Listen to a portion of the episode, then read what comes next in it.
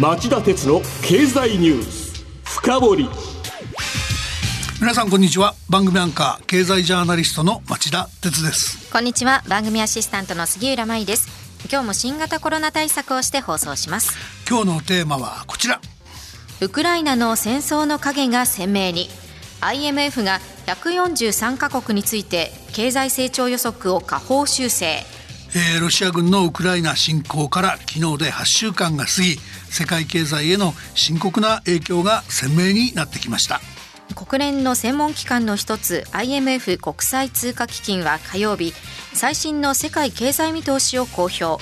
今年の世界全体の成長率を 3.6% と、ロシア軍侵攻前の今年1月の予測に比べて 0.8 ポイント下方修正しました。下方修正の理由は、この戦争が天然ガスや原油、石炭といった化石燃料、鉱物資源、小麦、トウモロコシといった穀物などの価格の高騰に拍車をかけていることに加えて、西側諸国によるロシアに対する厳しい経済制裁が世界の貿易を冷え込ませる懸念があることだと言います。戦争や制裁が経済の足を引っ張ることは初めから分かっていたので、目新しさはないと感じるリスナーもいるでしょうが、権威ある IMF の予測には重みがあります。しかも今回の予測の深刻さには目を見張らざるを得ません。日本経済にも深刻な影響があるとしています。そこで今日は今更聞けない IMF という国際機関の何たるかや、今回の経済予測の中身について詳しくご紹介したいと思います。恒例の IMF の世界経済見通しですが、今年はロシアのウクライナ侵攻の影響がどう織り込まれるのか、私も気になっていたところです。それではお知らせの後、町田さんにじっくり深掘ってもらいましょう。町田鉄の経済ニュース深掘り。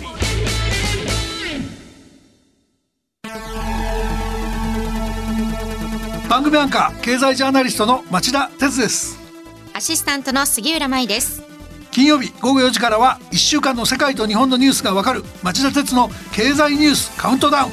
午後5時35分からは経済ニュースをとことん掘っていく町田鉄の経済ニュース深掘り。そして午後11時からはエコノミストにじっくり話をお聞きする町田鉄の経済リポート深掘り。金曜日にこの3本を聞けば、あなたも経済エキスパートに早変わり。就職活動でも強い武器になりそうです。金曜日は忙しい、あるいは聞き逃したという方も大丈夫。ラジコなら1週間いつでも聞くことができます。また公式ツイッター町田鉄の深堀三兄弟もぜひ検索してフォローしてください。激動する事態の中で確かな視点を持つためにも、町田鉄の深堀三兄弟、ぜひお聞きください。今日の深堀。杉浦さん、今更聞けないっていう人も意外と多いと思うんで、はい、まずは IMF についてご紹介しましょう。はい、IMF 国際通貨基金は1929年の世界恐慌の反省から第二次世界大戦後の1945年12月に設立された国際機関です。本部はアメリカの首都ワシントンにあります。町田さんは新聞社の特派員時代にこの IMF もカバーした経験がありましたよね。大昔のことですね。IMF の役割は主に3つあります。はい、第1は外貨不足で対外的な支払いが困難になった、加盟国に対して加盟各国からの出資を財源とする貸付を行い、危機克服を手助けすることです。第2は世界全体各地域各国の経済と金融の情勢をモニターし、経済政策に関する助言を加盟国にするサーベイランスを遂行することです。第3は必要に応じ加盟国に対してマクロ経済、財政、金融などの専門家を派遣、政策遂行能力を高める技術支援を実施することです。IMF の通常業務の執行は総務会から権限を委譲されている理事会の監督のもと、専務理事や24人の理事、 IMF 職員などが担当します。もう一つ IMF の大きな特色はその投票制度にあります。一国が一票を持つのではなく、各国の出資割当額クォータを基本に投票権が割り当てられる仕組みになっているんです。現在の投票権はトップがアメリカの 17.40%、 2位が日本の 6.46%、 3位が中国の 6.39%、4位がドイツの 5.58%、5位がイギリスの 4.23% となっています。なお IMF は現在ウクライナに対し14億ドルおよそ1800億円の緊急支援をしていますが、 IMF のゲオルギエバセンブリジは火曜日、戦時下のウクライナ経済が破綻しないようにするのは IMF の義務だと述べ、増額する意向を示しています。では持田さん、次は IMF の世界経済見通しについて簡単に説明してください。はい、IMF は通常毎年4月と10月に IMFC、IMF 国際通貨金融委員会を、10月に世界銀行と合同の年次総会をそれぞれ開催します、はい、で世界経済見通しはこれらの会議の討議のための資料なんですが、この年に2回のほか毎年1月と7月にもアップデートを公表しています、では今回の IMF の世界経済見通しの内容を詳しく紹介してください。はい、その前にちょっと振り返っておくと、IMF は今年7月の改定で世界全体の今年の成長率予測を、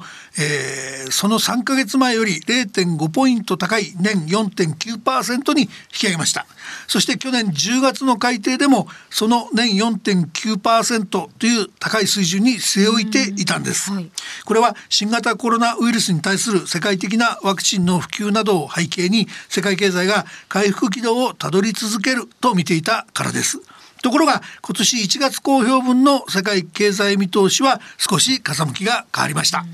去年についてはコロナ危機からの急ピッチの回復で 5.9% と IMF 統計の歴史上最大の伸びを記録したと推計したものの、今年については 4.4% とその3ヶ月前、つまり去年10月の予測よりも 0.5 ポイントも下方修正したんです。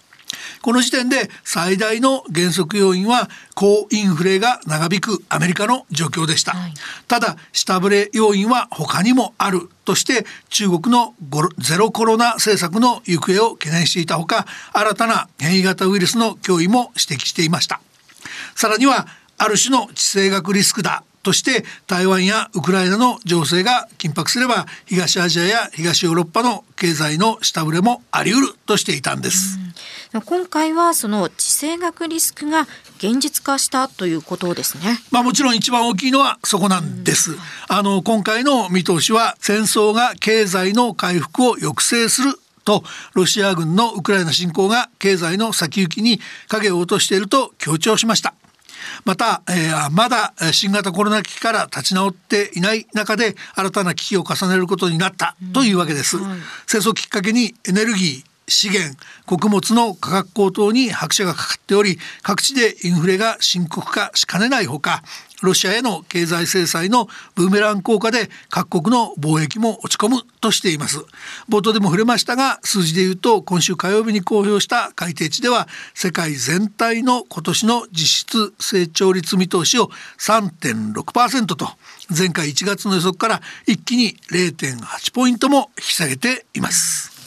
次にそれぞれの国や地域への影響も見ていきたいと思いますが、一番深刻なのはどこですか？やっぱり深刻さで類を見ないのは攻め込まれたウクライナですよね、ウクライナは去年の実質成長率が 3.4% だったと推計されてますが、今年はマイナス 35% に落ち込むと予測されています。マイナス 35% ですか？いや、すごいでしょ、多くの国民が、国内あるいは国外への避難を余儀なくされており、生産や消費といった経済活動は麻痺状態なので当たり前ですが、もはや経済破綻としか言いようがない状況です。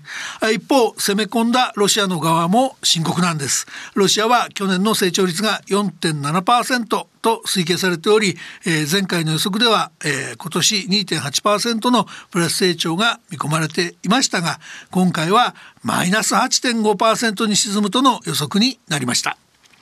西側の厳しい制裁により輸出が落ち込んでいる上、多くの外資系企業が撤退や営業停止に踏み切っていますから、これも当然の予測だと見るべきでしょうね。戦争の当事国以外で減速が大きいというとどこでしょうか？やはりエネルギーの多くをロシアに依存していたユーロ圏の落ち込みが大きいんです。中でもドイツが3ヶ月前の予測と比べて 1.7 ポイントマイナスのプラス 2.1% と下振れが目立つほか、イタリアも同じく 1.5 ポイントマイナスの 2.3% にとどまるとされました。こうした状況を反映してユーロ圏全体では 1.1 ポイントマイナスの 2.8% 成長にとどまる見通しです。さらにはイギリスも1ポイントマイナスの 3.7% に落ち込むという予測になっています。日本や中国はどうですか？日本はもともと欧米諸国に比べてコロナ危機の克服が遅れていました、結果として3ヶ月前の予測と比較すると今回の下方修正幅はマイナス 0.9 ポイントとヨーロッパ諸国に比べてそれほど大きくはありません。ところが見込まれる今年の成長率は 2.4% と、ユーロ圏よりやや低めって感じなんですね。それから中国ですが、中国はウクライナで進行中の戦争に次ぐリスクファクターとして注目されています。ゼロコロナ政策による都市封鎖ロックダウンが経済の減速を招いているとして今年の成長率は 4.4% と去年の 8.1% に比べて大きく鈍化する見通しを打ち出しました。このところ中国は感染拡大がなかなか収まらず厳しいロックダウンの長期化が伝えられており、今回の予測でも下振れ余地が大きいと見た方が良いとしています。となるとアメリカも厳しいんでしょうか？下方修正の幅はマイナス 0.3 ポイントと比較的小さく先進国として他に例のない 3.7% という高い成長が見込まれています、アメリカは産油国でありロシアに対する経済制裁の影響がほとんどありません。その上コロナ危機からの回復も進んでいるのである意味で独り勝ち状態と言えるでしょう。そうなんですね。ただアメリカでは消費者物価が、高い伸び率になっておりアメリカの FRB が利上げのペースを早める方針を掲げています、このことが世界経済にとってのもう一つの大きなリスクファクターとなっています。それはどういうことですか？国内経済の回復力が乏しい新興国や途上国が自国の通貨安を防ぐための利上げに踏み切れずマネーの海外逃避が急速に進んでデフォルトの危機に瀕する懸念が高まっているからです。すでにスリランカがデフォルトの危機に瀕し IMF に支援を要請しましたよね。月曜日のニュースでしたね。ああいうことが相次ぎかねないんですね、あと歴史的な円安に苦しむ日本だけでなく多くの国が自国通貨安に苦しむことになるという危機感が現れていると言っても良いでしょう、こうした中で IMF は国際社会の全体の課題として人道危機に対応し経済のさらなる細分化ブロック化を阻止し世界的な流動性を保ち過剰債務の問題を整理し気候変動に立ち向かいコロナ禍に終止を打つための多国間での努力が必須となると、国際協力の重要性を訴えています。これは正しい処方箋だと思いますが、そうは言ってもロシアや中国に対する信頼が大きく傷ついた以上国際的な経済システムの安定性を再構築することは一朝一夕にできることではありません。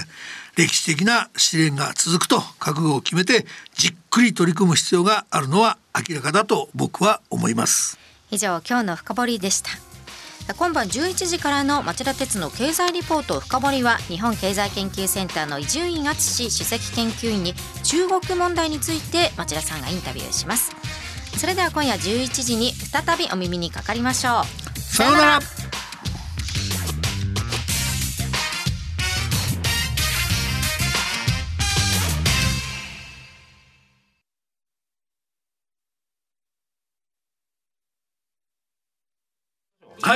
俺管理を整理と呼んじゃったんだけどこれ通じるかな。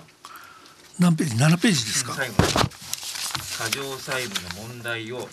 理費を整理って言っちゃったんだけども